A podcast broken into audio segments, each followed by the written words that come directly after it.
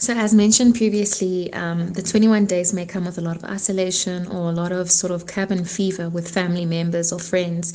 who possibly upset each other easily because of different dynamics that play out in the family system. So, what's important, um, okay, for those staying alone for 21 days is to reach out on social media platforms.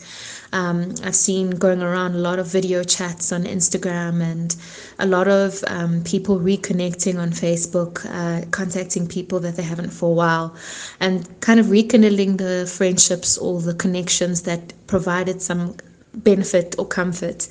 Um, but for those who are staying with family members during this 21 days, then to find a space in the house that is quite a bit isolating or isolative, where they can work on themselves and they don't necessarily have to be um, clashing with each other or constantly in each other's space.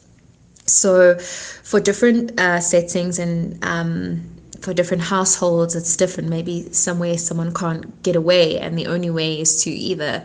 uh, join a chat group or um, find some kind of way for release. But it's to reach out rather than retract and then if with family members who are in one space to find your own space where you can speak to people who don't bring out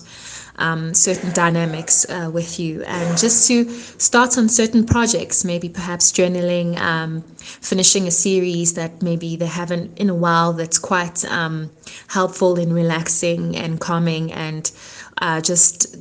being uh, less focused on the negative during this time period, but that also brings on a, a very comforting, uh, relaxing kind of um, feeling.